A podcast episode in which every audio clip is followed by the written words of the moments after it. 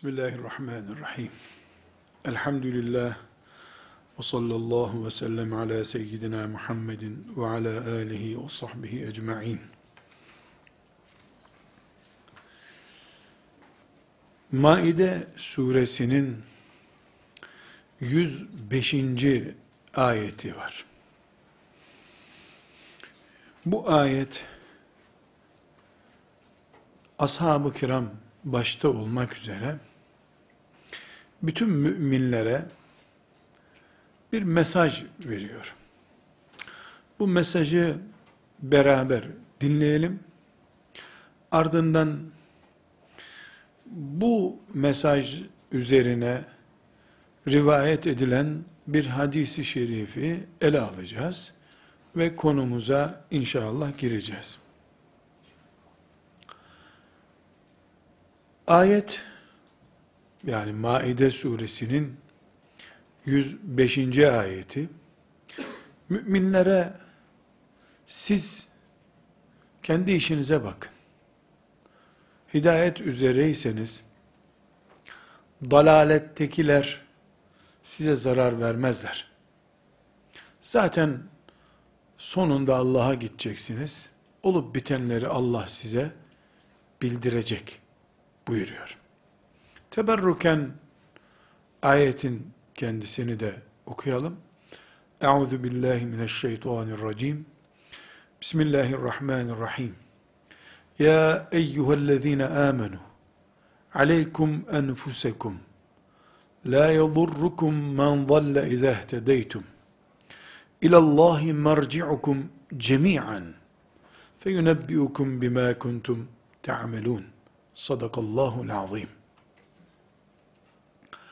Ayetin ilk cümlesinde konumuzu ihtiva eden bir anlayış var. Ya eyyühellezine amenu Ey iman edenler demektir. Bunu biliriz, hep duyarız. Ey iman edenler. Kim iman etmiş ise, imanında da samimi ise, bu ayet benim dinlemem gereken ayettir diye düşünür. Bu ayeti kerime, ey Muhammed'in ashabı diye başlasaydı aleyhissalatü vesselam, bizimle ilgili değildi, sadece tarihi bir değeri vardı bizim için. Bir de Kur'an ayetiydi. Ama ey iman edenler dediğine göre, o günkü iman edenleri, ashab-ı kiramı da ihtiva ediyor. Onların çocuklarını da, bizi de, bizden sonrakileri de, Kur'an kitabımdır diye kim iman ediyorsa, Maide suresine de, Maide suresinin 105. ayetine de iman etmedikçe iman etmiş olmayacak demektir.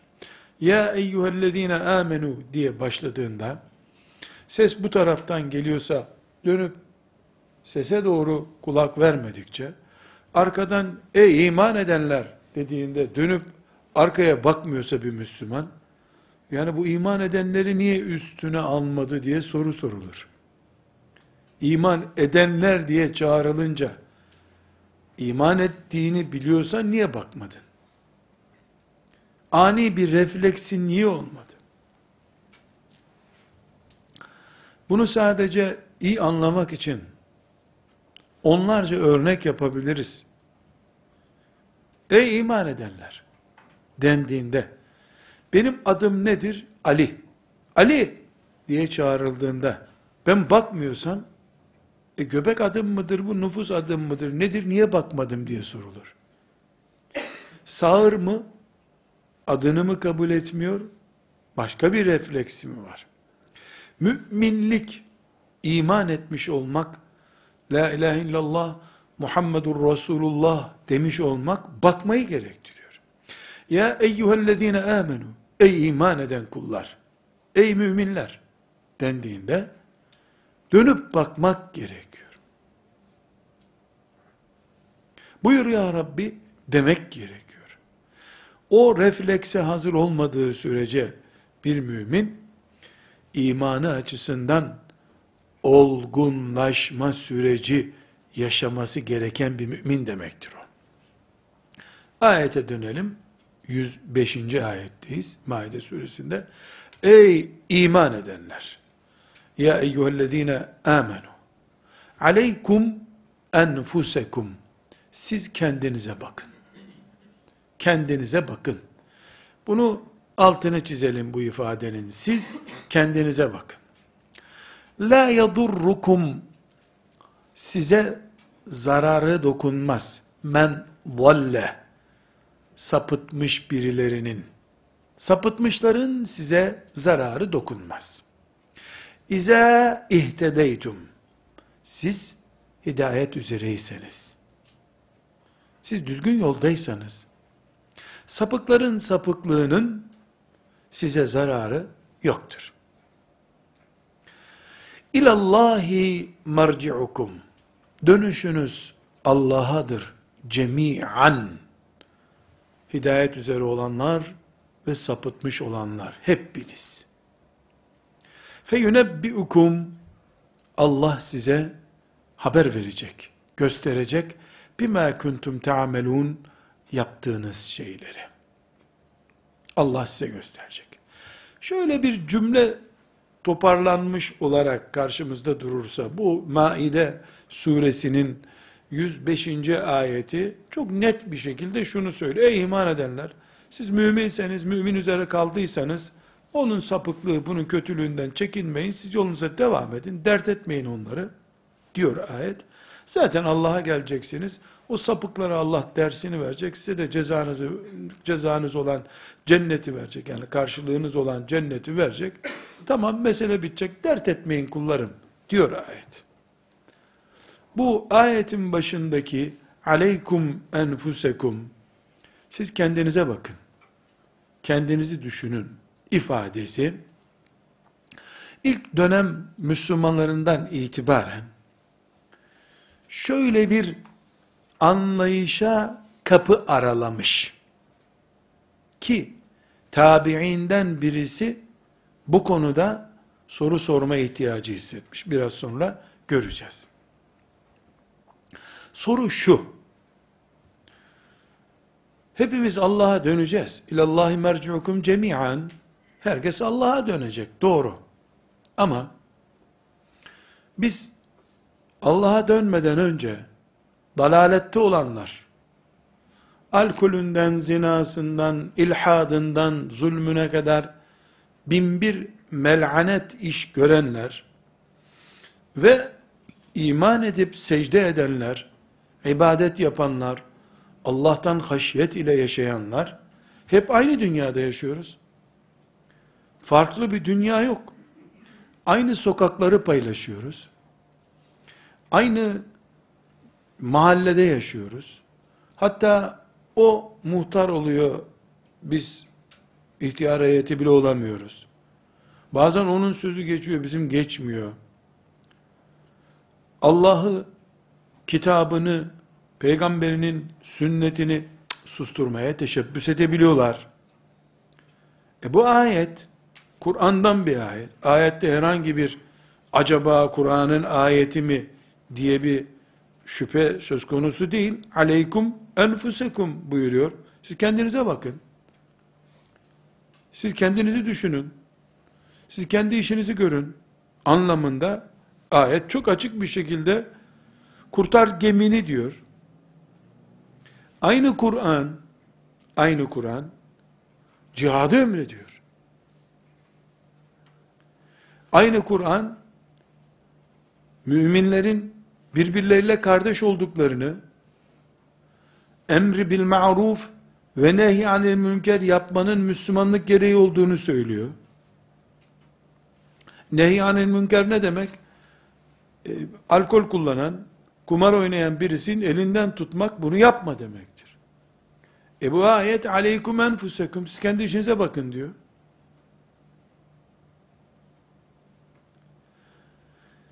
E, aynı Kur'an'da en son sözü Allah söylesin. Kimse konuşmasın başka. Yani son söz kelimetullahi hiyel ulya. En son söz, en üstün söz Allah'ın sözü olsun diye çırpının diyor. E bu ayette o zındıklara o kötülük yapanlara, Allah'ın dinini yok kabul edenlere, ahlakı çiğneyenlere hitap eden müminler için aleykum enfusekum siz kendinize bakın diyor.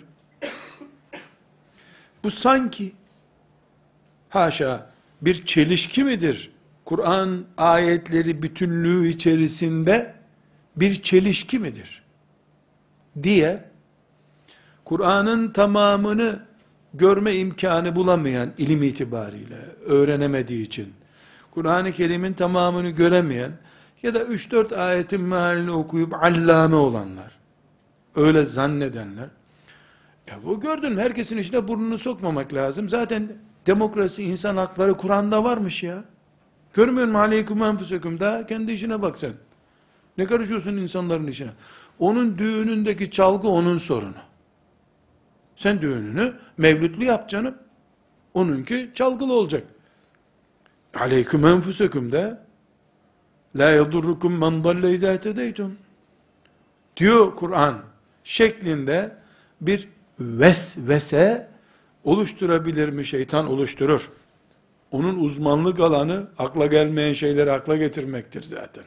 Fakat burada tabi bu anlayış ancak az görebilen, görme açısı çok küçük olanın düşeceği bir hatadır bu. Çünkü ayetin cümle olarak tamamında başka bir ifade var. Aleykum enfusekum la yadurrukum man dalle siz kendinize bakın dalalete düşen size bir zarar veremez. İza ihtedeytum siz hidayet üzereyseniz siz hidayet üzereyseniz diye bir şart var orada. Sen hidayet üzereysen doğru yoldaysan mümin karakterli isen, kimliğin mümin kimliği ise, onun gavurluğundan, fasıklığından sana bir zarar yoktur. İza ihtedeytum, siz hidayet üzereyseniz diye bir şart var. Sen hidayet üzere değilsen, onun gavurluğundan sana zarar var. Onun fasıklığından sen de zarar göreceksin. Ona ile lanet sana da isabet edecek. Sen hidayet üzereysen ne demek? Hidayet yani Allah'ın cennete sokacağı kıvamda olmak demek. Mümin karakterli, kimlikli yaşamak demek hidayet. Nedir insanın hidayet üzere olması? Kur'an gibi yaşaması demektir. Kur'an gibi yaşamak için Allahu Teala'nın emri bil maruf nehyanil münkeri yapın ayetine uymuş olmak lazım. Kur'an namaz kılın diyor. Namaz kılmayan birisi hidayet üzere orijinal bir mümin olabilir mi? Allah zina etmeyin diyor. Zina eden birisi hidayet üzere bir mümin olabilir mi? E, bu ayet siz hidayet üzere iseniz o kötülerin yaptığı kötülükten size bir zarar yok, siz kendinizi kurtarın. Siz o kötülüğe bulaşmayın. Diye öğüt veriyor. Birileri bundan kimsenin kimseye karışma hakkı yok. İnsan hakları var. O 12'ye kadar şarkı türküsünü söyler, sen tepki gösteremezsin. 12'den sonra çevreye zarar verdiği için polisi arayabilirsin. Demiş olabilir. Öyle değil. Mümin 7 milyarın içinde bir kişi olur. Allah'ın şeriatına aykırı gördüğü bir işi ölünceye kadar tepkiyle karşılar. Haykırır. Elinden gelen her şeyi yapar. Müminliğin şartı budur. Bu elinden gelen zayıfladıkça Allah'ın sorumluluğu da onda azalır. Bir zaman sonra hiçbir şey yapamadığı zaman kalbinden buğz etmeye başlar. Bu Maide suresinin 105. ayeti bu şekildedir. Ebu Umeyye Eşşa'bani isimli zat tabiinden Ebu Sa'lebe el-Huşeni isimli sahabiye bir soru sormuş. Şimdi hadis-i şerife geçiyoruz. Bu hadis-i şerif Ebu Davud'da 4341. hadis-i şeriftir. İbn Mace'de de 4104. hadis-i şeriftir. Hadis-i şerif rivayet edilecek. Bu Ebu Umeyye Eba Se'alebe'ye soru sormuş. Sorusu şu. Diyor ki bu Maide suresinin 105. ayeti hakkında ne diyorsun sen diyor. Ne demek ne diyorsun? Yani o da zihninde bir tereddüt görmüş. Nedir bu tereddüt? Yani madem e, insanların ne yaptıkları önemli değil, ben bir tasavvufa da intisap etsem, bizim yorumlarımızda yorumluyorum, zikrimi de yapsam, mescide de gidip gelsem, ya millet yuvarlanmış gitmiş, ne edeyim ben milleti ya, ben mi kurtaracağım batmış gemiyi, ben mi yüzdüreceğim, desem, haklıymışım gibi bu ayet görünüyor. Sanki bu ayet, gemisini kurtaran kaptandır, yolcuları boş ver, diyen bir mesaj veriyormuş gibi hissediyorum diyor. Onun açısından bir iman zafiyeti değil biiznillahü teala bu ama bu Efendimiz sallallahu aleyhi ve sellem'den çok kısa bir zaman sonraki bir insanın sorusu. Bu Ebu Sa'lebe radıyallahu anh, anh da bizzat Peygamber aleyhisselama bunu sormuş. Demek ki bu ayeti kerime indiğinde de şeytan hemen operasyona başlamış. Gördün mü kimseye karışmaya sana adamın alkolünden. Deyivermiş şeytan demek ki. Ebu Sa'lebe radıyallahu anh da Resulullah sallallahu aleyhi ve selleme sormuş. Böyle geliyor aklımıza ya Resulullah demiş. Bu gösteriyor ki Kur'an-ı Kerim'in ayetleri üzerinden de şeytan insana vesvese verip ayetle sapıttırma projesi de uygulayabilir. Hidayet kaynağı olan ayet sapıttırma sebebi olabilir. Maazallah. Mümkündür bu. Şimdi Ebu Umeyye Eşşa'bani Ebu Sa'lebe'ye yahu bu Maide suresinin 105. ayeti hakkında ne diyorsun sen? Yani bir sahabi olarak kanaatin nedir? diye sormuş. O da ona diyor ki aynı şeyi ben de Resulullah sallallahu aleyhi ve selleme sordum. Bu nedir ya Resulallah dedim. O zaman biz insanların işlerine karışmayalım. Çünkü Allah siz kendinize bakın buyuruyor. E kendime bakmak, e ev çoluk çocuğumla evimde oturmak, namazımı kılmak, Ramazanda da fitremi vermek, cennete de girmek. Bu kadar özet bu. Böyle mi ya Resulallah diye sormuş. Cevap olarak şimdi şu bilgiye dikkat ediyoruz. Efendimiz sallallahu aleyhi ve sellem bu Maide suresinin 105. ayeti. Siz kendinize bakın. Ayetini bakın nasıl yorumluyor? Sahabinin sorusuna hangi cevabı veriyor? Beli temiru bil ma'rufi ve tenahev anil munkeri. Hayır. Emri bil maruf yapın. Nehy anil münker de yapın. Hatta ta ki yani o insanlardan ben sorumlu değilim mi diye sordu. Resulullah sallallahu aleyhi ve sellem hayır. Emri bil maruf ve nehyanil münker yapacaksın. Bilmeyen çocuğa öğreteceksin. Yanlış yapan çocuğu engelleyeceksin. Komşun bilmiyorsa namazı öğreteceksin. Namaz kılmıyorsa kıl diyeceksin. Alkol kullanana bu Allah'ın haramıdır, senin sağlığına sakıncalıdır diyeceksin. Becerebiliyorsan elinden şişeyi alacaksın. Piyango bileti kullanana ne ediyorsun sen yahu? Paranı niye harama veriyorsun? Haram bu. Helak olursun diyeceksin. Kenara çekilmek yok. Elhamdülillah ben bu pisliklere bulaşmadım diyemezsin. Bulaşan var oldukça diyemezsin.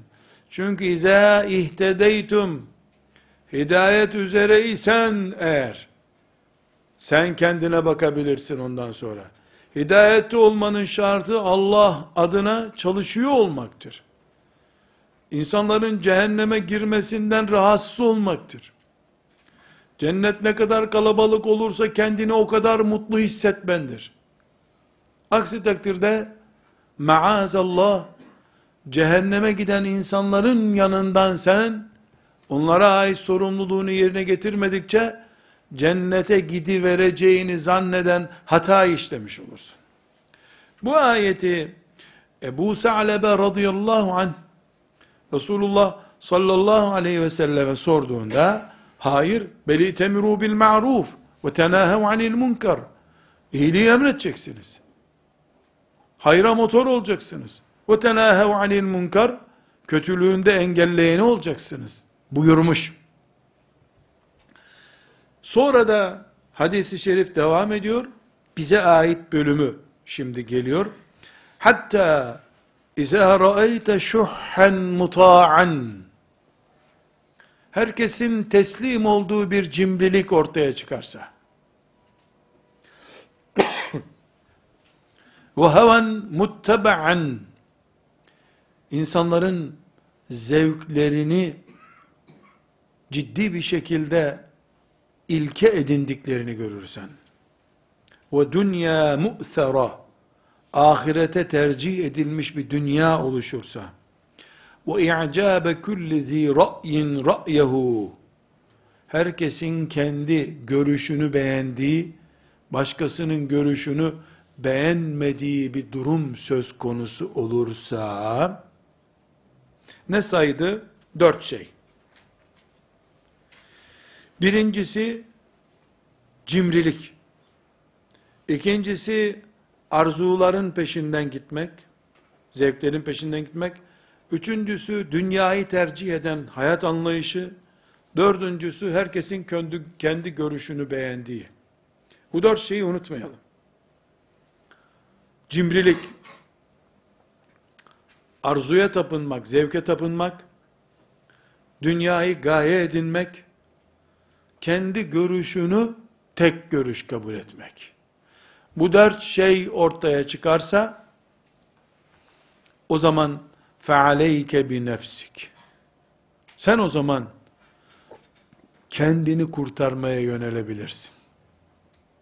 O da'ankel avam o zaman söz dinlemeyen güruhu bırak.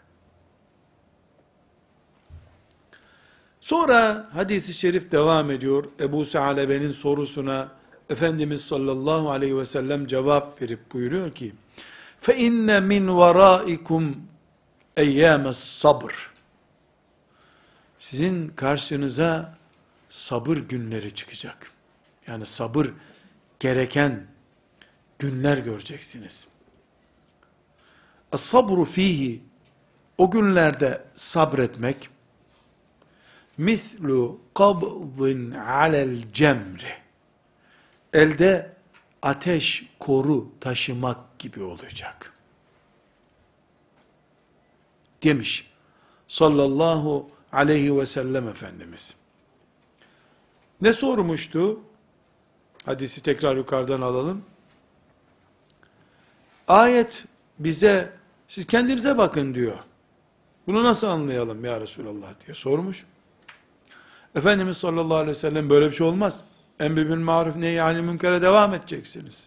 Ama şu dört hastalık şahsiyet haline gelirse cimrilik ilahlaştırılırsa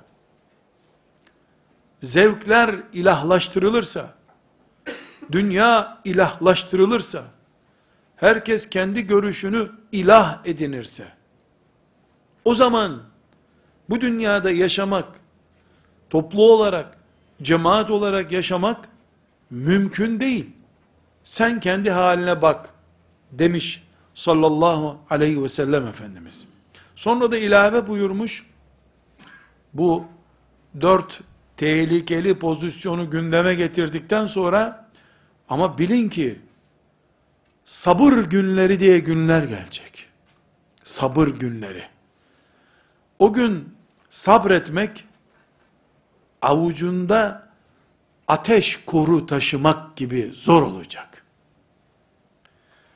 Bu ne demek ateş koru gibi, ateş koru taşır gibi zor olması? Yani insan kazara, işte halıyı yakmasın, yangın çıkmasın diye, ateşi yerden avucuyla almak zorunda olsa parmaklarıyla, alıp böyle bir e, nar tutar gibi, armut tutar gibi tutmaz onu herhalde. Alıp sıkmaz bir defa. Gevşek bir zeminde düştü düşecek, işte camı açıyor o arada da atacak o ateşi, yanan şeyi atacak gibi. Zoraki avucunda tutar ve ne kadar tutacağı da belli değil, belki de düşürür onu. Çünkü halı yansın avucum yanmasın der. Demek ki Peygamber aleyhisselam Efendimiz müminlere dini yaşamalarının avuçta ateş koru tutmak kadar zor ve hemen atılacak durumda olacağı günlerden söz ediyor. Müslümanlar olarak biz İslam hayatımızı bu dünyadaki varlığımızı gelecek Ömer bin Hattab radıyallahu anh Ebu Ubeyde ile Huzeyfe'yi gönderecek birini Amerika'ya birini de Çin'e Sa'd bin Ebi Vakkas'ı da kuzeye gönderecek. Amr ibn As'ı da Afrika temizliği için gönderir herhalde biz de Allah'ın izniyle teheccüde kalkıp yatsıya kadar ibadetimize meşgul oluruz Zaten böyle bir ümmete de Allah sürekli yağmur gibi bereket yağdıracağı için evimiz soframızda şen olur. E gece de yatarız. E bir sürü de cariye geleceği için Çin'den. E o tip işlerimiz de hallolur. Elhamdülillah ne güzel İslam yahu. Hayalleri yerine bu ümmetin peygamberi sallallahu aleyhi ve sellem eyyamus sabr sabır günleri diye bir başlık açıyor. Sabır günleri. Bu sabır günlerini de kendisi çok hassas bir örnekle örneklendiriyor. Avuçta ateş koru taşımak gibi dindarlık o gün. Devamında dersin bu ne manaya geliyor bunu da göreceğiz. Ama bir şey unutulmamış. Ebu Davud'un Tirmizi, e, İbn Mace'nin ve pek çok hadis kitabının rivayet ettiği, temel olarak Bukhari düzeyinde sahih bir hadis değil. Müslim Buhari düzeyinde değil bu hadis-i şerif ama Ebu Davud düzeyinde bir hadis bu. Bu nihayetinde akidevi bir konu ihtiva etmediği için de Bukhari düzeyinde hadis olması da gerekmiyor. Bu hadisi şerif Resulullah sallallahu aleyhi ve sellemin ümmetine gösterdiği gelecek ufku, şirin, mutlu, akşam çoluk çocuğumuzla keyif süreceğimiz günler değil, avucumuzda ateş tutmak kadar zor bir Müslümanlık saklayacağımızı haber veriyor. Ama, bunun yanında aleyhissalatu vesselam Efendimiz, badem böyle, ya o gün Müslümanlığınızı saklarsınız ya da helak olur gidersiniz de buyurmuyor. Çok net anlaşılacak bir cümle kuruyorum arkadaşlar. Rahmeten lil alemin olarak geldiği için mutlak olarak adaletiyle hükmeden Allah'ın peygamberi olduğu için ve hiçbir sözünde davranışında asla zulüm, haksızlık, koruma mümkün olmayan bir peygamber olduğu için, sallallahu aleyhi ve sellem bu ağır tabloyu önümüze koyduktan sonra ilave bir cümle kurmuş. Aslında Ebu Sa'lebe radıyallahu anh'ın sorduğu soru bitti.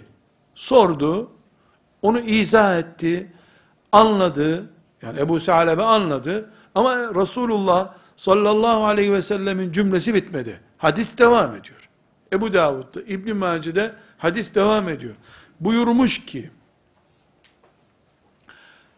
o dini yaşamak, takva bir Müslüman olmak, Allah'tan korkup iş yapan bir tüccar olmak, Allah korkusu ile gençliğini arşın gölgesine doğru koşturan bir genç olmak,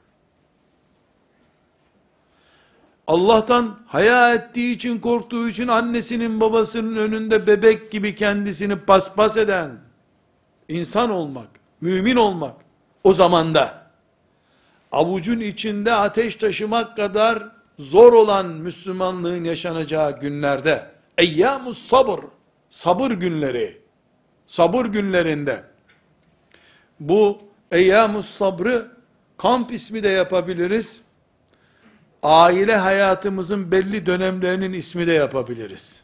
Eyyamus sabırdayız demek ki. Sabır günlerindeyiz biz. Ne zaman daraldıysa başın bu parolaya sığınabilirsin. Eyyamus sabır. O günlerde ki Müslümanlara selamı var. Resulullah sallallahu aleyhi ve sellemin. Ta seneler asırlar öncesinden o günlere mesaj gönderiyor. Lil amili fihim o sabır mevsiminde dinin elde taşınan bir kor haline geldiği günde, günlerde Allah için iş yapanlar şu sizin zamanınızda iş yapanların 50 katı daha fazla sevap kazanacaklar. 50 kat. Neyin 50 katı? Medine'de Bilal'in okuduğu ezanlarla Mescid-i Nebi'de Resulullah sallallahu aleyhi ve sellemin arkasında namaz kılan, zina bataklığına düşenin gelip beni temizle ya Resulallah diye ricada bulunduğu yer, zekatımı değil malımı olduğu gibi Allah için verdim diyenlerin, cömertlerin bulunduğu yer, Medine'de.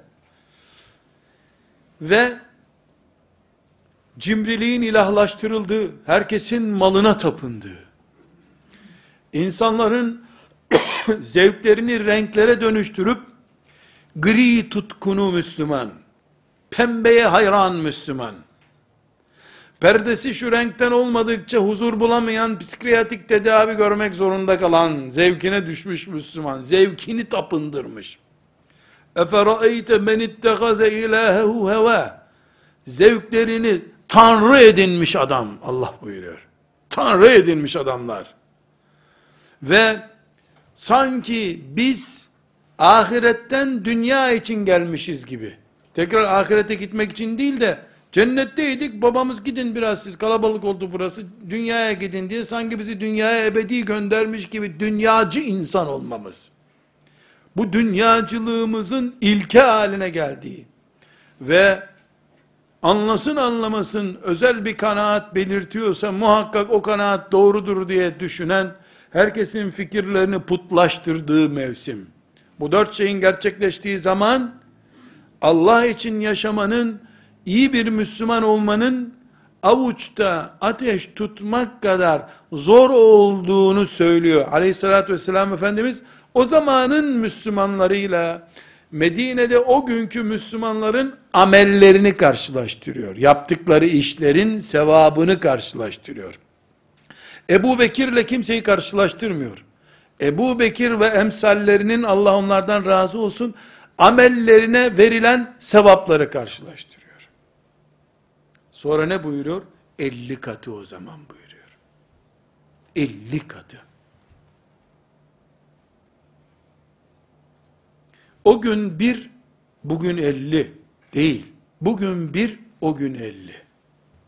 Yani bu ateş avuçta taşınır gibi Müslümanlığın zorlaştığı zamanda bir, o zamanda elli gibi kabul edilir buyuruyor. Bu 50 katlık oranlama çok açık bir şekilde gösteriyor ki Peygamber aleyhissalatu vesselam Efendimiz ümmetine cici vaatlerde bulunmamıştır. Tam aksine maraton ilerledikçe rampanın sertleşeceğini söylemiştir. Kuru vaat Peygamber aleyhisselamın adına konuşup etrafındakilere sempatik görünmek için şirin vaatlerde bulunanların vaatleridir.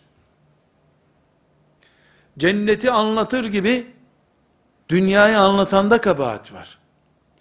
Resulullah sallallahu aleyhi ve sellem gerçekçidir. Adili mutlak olan Allah'ın temsilcisidir. Evet, Müslümanlar gelecekte belki pek çok imkanlar sahibi olacaklar.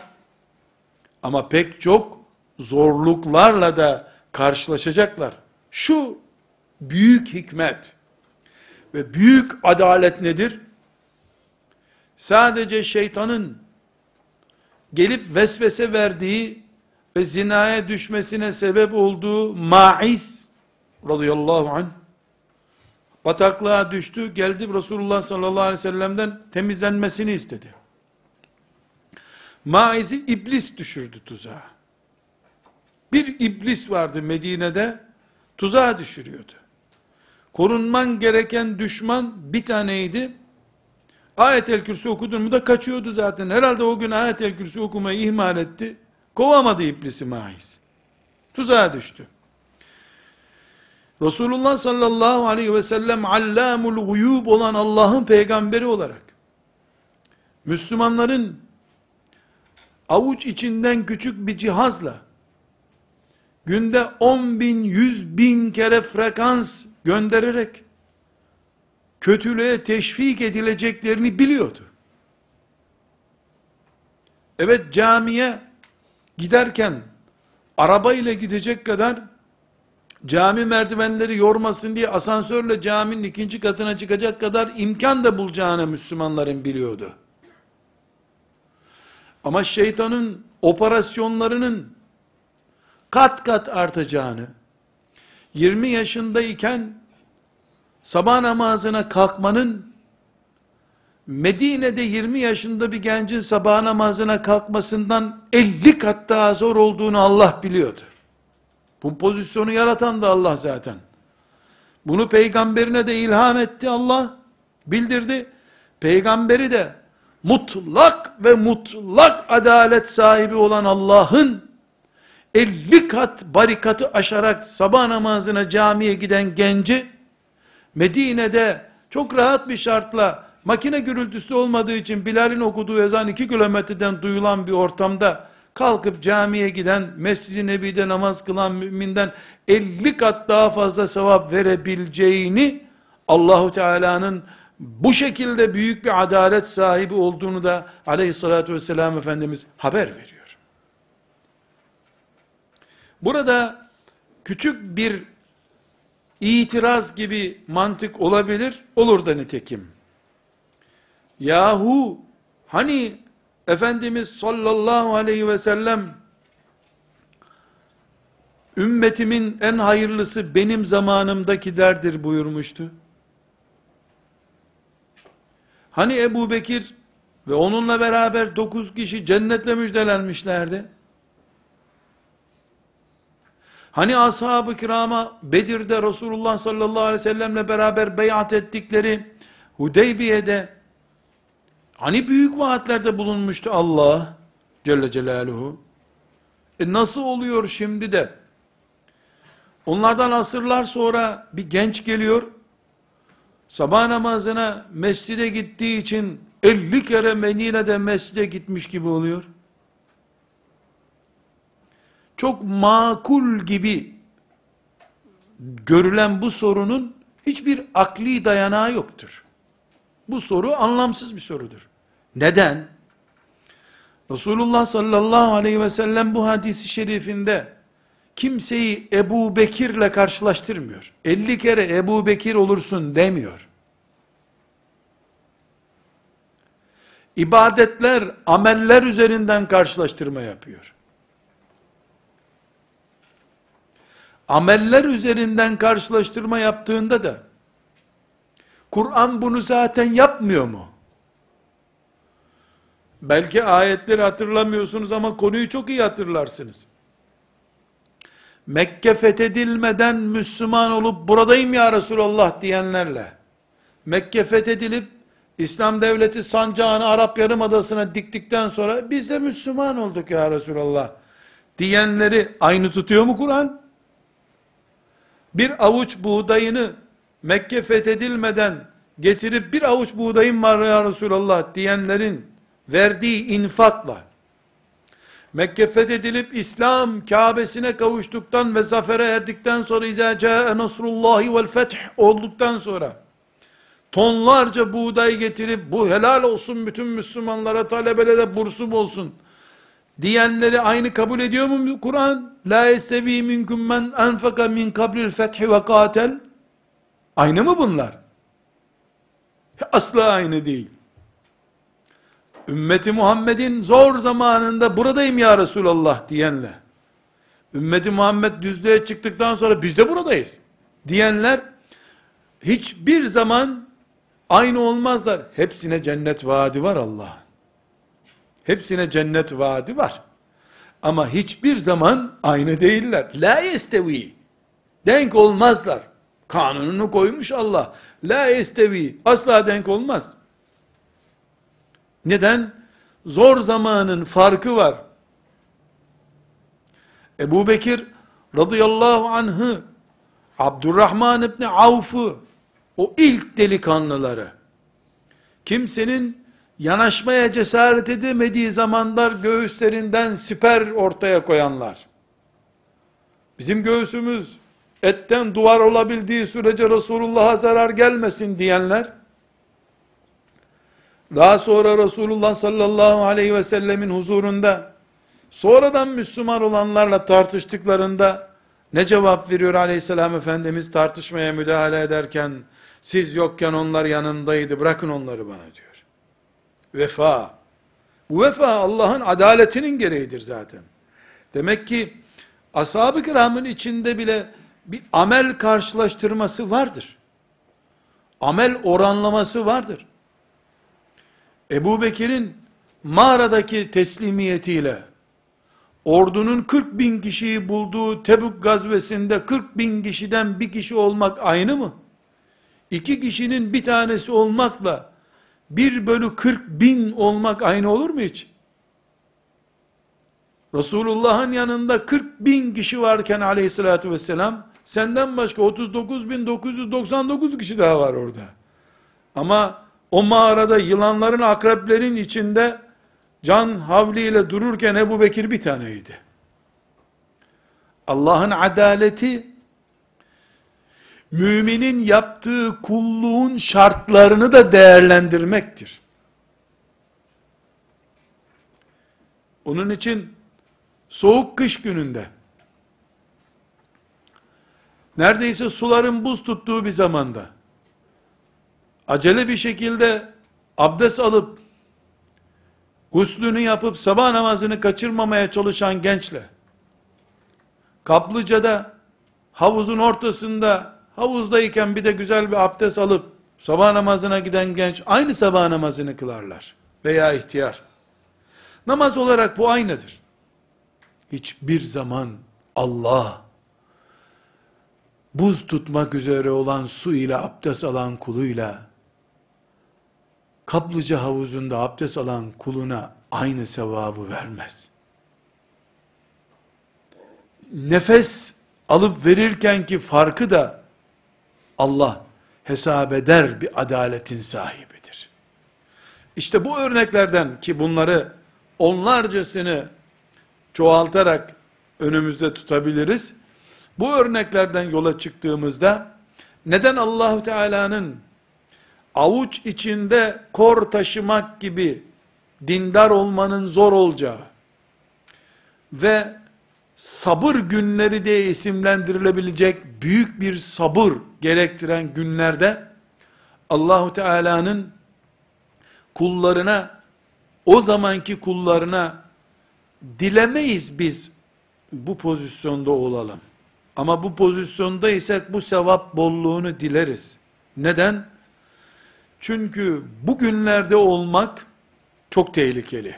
Tamam avucunda tutabilirsen ateşi 50 sevap alıyorsun. 50 fark puan alıyorsun ama yani sabaha kadar tutmak çok zorun avucunda. Hadisi şerifi göreceğiz ki çok çetin bir süreç bu. Ancak Allah'ın yardım ettikleri bu süreci başarabiliyorlar. Ya da bunun için ömür çürütenler yani ben öleyim gideyim ama eyyamus sabır sabır diyarında ve sabır günlerinde şeytana mağlup olmayayım diye gayret edenleri sadece Allah koruyor.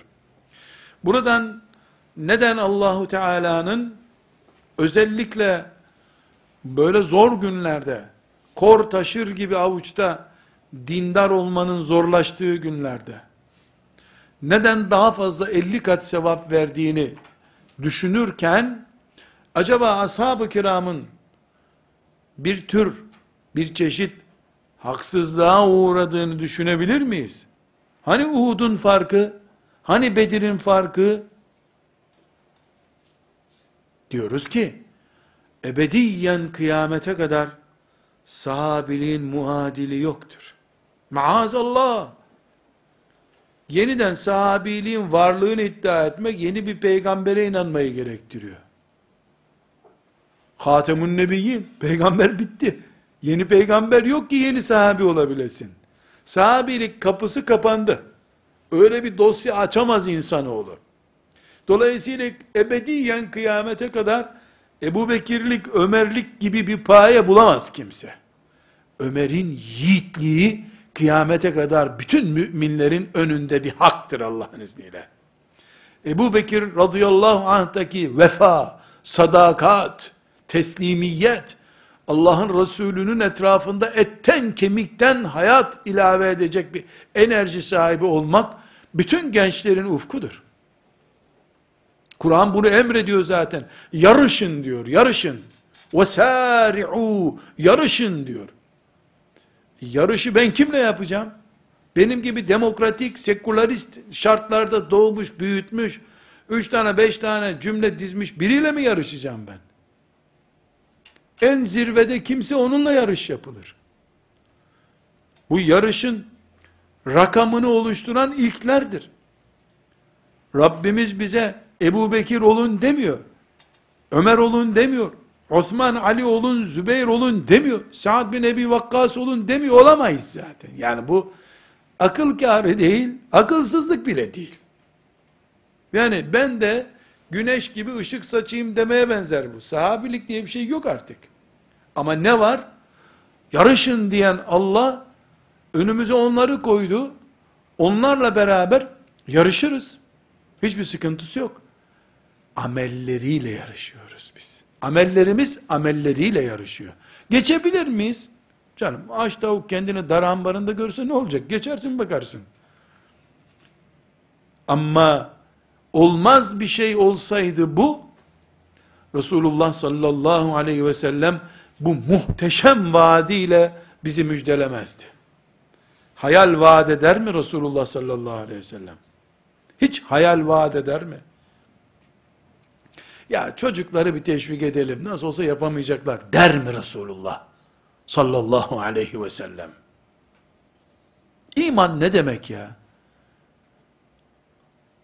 Oma yantiku anil heva ne demek? O kendi kendine konuşmuyor. Biz konuşturuyoruz demiyor mu Allah? İn huve illa vahyun yuha. Ne derse o bizim sözümüzdür demiyor mu Allah? Peygamber aleyhisselam kendi adına çocuklar ders çalışsınlar diye bir vaatte bulunabilir mi ya? Allah'ın vermeyeceği sevabı Allah'ın kullarına nasıl vaat eder?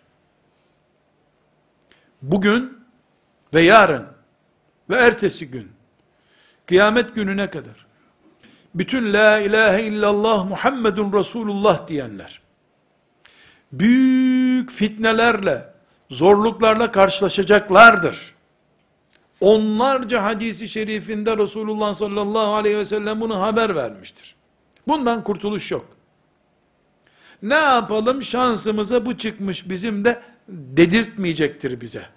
Neden? Zorlaştıkça, fitneler büyüdükçe, yokuş, tırmanma zor hale geldikçe, Allah'ın adaleti gerçekleşecek, zor oranı kadar da rahmet kat sayısı artacak Allah'ın demektir. Lil amili fihim onların içinden Allah için amel yapanlar, ibadetle meşgul olanlar 50 kat kadar olacaklar. Evet, Ebu Bekir radıyallahu anh'ın dönemiyle, mesela Moğolların istila dönemi tarihimizin en acı dönemlerinden biridir. İspanyolların kan akıttığı Endülüs günleri en acı dönemlerimizden. Hatta Bağdat işgalinden belki 5 kat, 10 kat daha vahşi, daha ağır, daha ağır izler bırakan bir dönemdir. O dönemdeki Müslümanlar 28 e, katını alacaklar belki o amellerin. Niye? Yani 28 katıydı. Belki bugün biz 35 kat denebilecek kadar bir farklılık yaşıyoruz. Yarınki nesil kim bilir 48'e çıkacak. Belki 50 kat fark olması için Allah'ın mülkünün bu dünyanın 5 asır daha gitmesi gerekiyor. Bu hesapları Allah bilir. Biz genel ölçüleriyle kulluğun, ibadet yapmanın zorlaşması durumunda adaletin de bu zamanın müminini Allah diyenini eksik bırakmadığını anlıyoruz bu hadis-i şeriften. Dediğim gibi bu sanki sahabeyi tenkis etmek, ashab-ı kiramın o muhteşem emellerini basit görmek gibi bir sonuç doğurabilir mi? La Allah. Böyle bir şey Müslümanın ağzından çıkmaz. Şu kainatta La ilahe illallah Muhammedur Resulullah dendiği sürece, Allah'ın dini insanlığın umudu olarak yeryüzünde kaldığı sürece, Ebu Bekir'e dil uzatılamaz.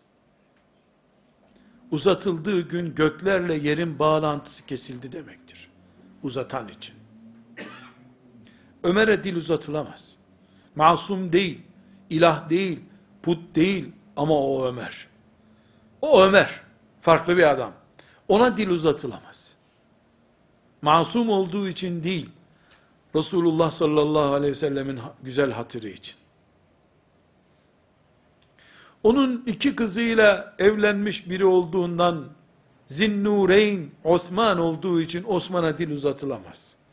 O dil uzanır uzanır da, Resulullah sallallahu aleyhi ve selleme kadar uzanır da maazallah, sırattan olduğu gibi cehenneme askılık gibi asar o dilin sahibini Allah. Ali'ye dil uzatılır da, o uzanmış dilden Resulullah etkilenmez mi aleyhissalatü vesselam?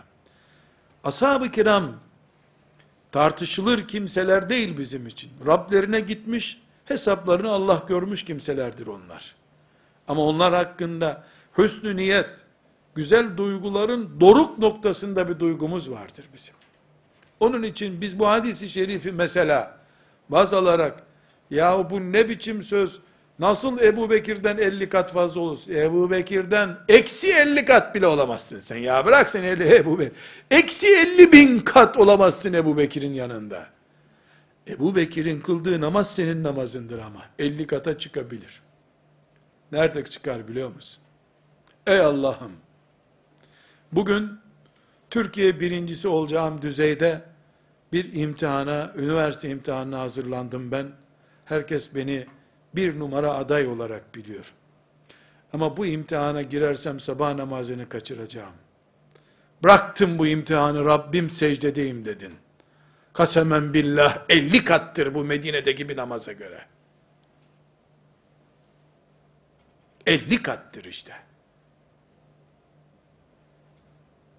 bireysel anlamda ibadetlerimiz, önümüze çıkan engellere göre 50 kat olabilir. Bu bu demektir. Avucundaki korun büyüklüğüne göre.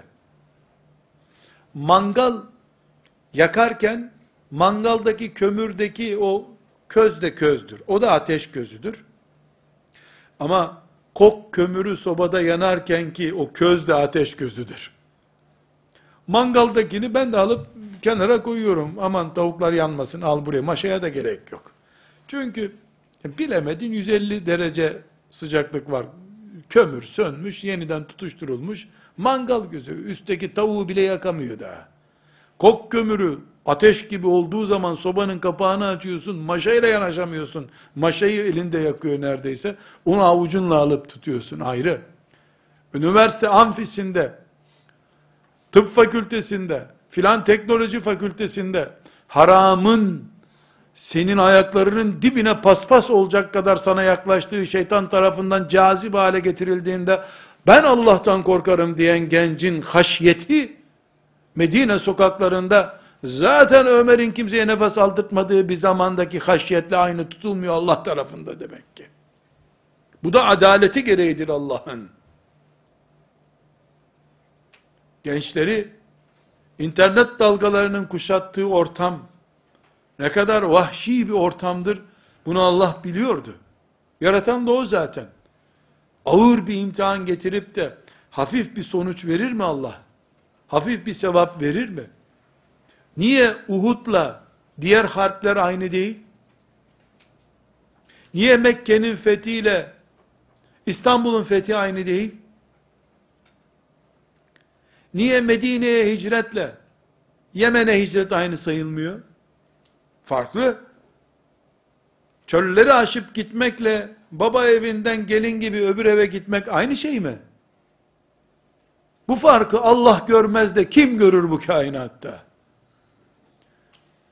Bu haramın serpilip gençlerin ayaklarına kapandığı, bir kerecik olsun bana tut yeter dediği bir zamanda, 23 yaşında, 24 yaşında, eli harama değmemiş genç olmak, Allah'ın dikkatinden kaçar mı zannediliyor?